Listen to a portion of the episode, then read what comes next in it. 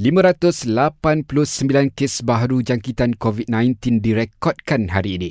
Menurut Kementerian Kesihatan, Sabah kekal catat kes positif paling tinggi iaitu 304 kes diikuti Selangor 150, Kuala Lumpur 9 dan Putrajaya 1. Tiga kematian dilaporkan menjadikan jumlah korban meningkat kepada 170.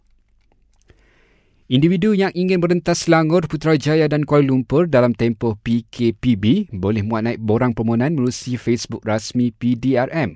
Menteri Pertahanan berkata, borang tersebut perlu dicetak dan dibawa ke Balai Polis berdekatan untuk disahkan dan ditandatangani Ketua Balai.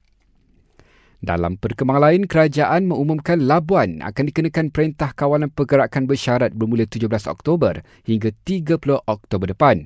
Aktiviti ekonomi sosial dibenarkan termasuk pemantan feri yang menjadi keutamaan penduduk di situ mengikut SOP ditetapkan. Pejabat Peguam Negara masih lagi meneliti kertas siasatan babitkan seorang menteri kabinet yang melanggar perintah kuarantin selepas pulang dari Turki Julai lalu. Dan akhir sekali, dua sekolah di Masjid Tanah Melaka diarah tutup selama seminggu selepas terdapat dua pelajarnya positif COVID-19.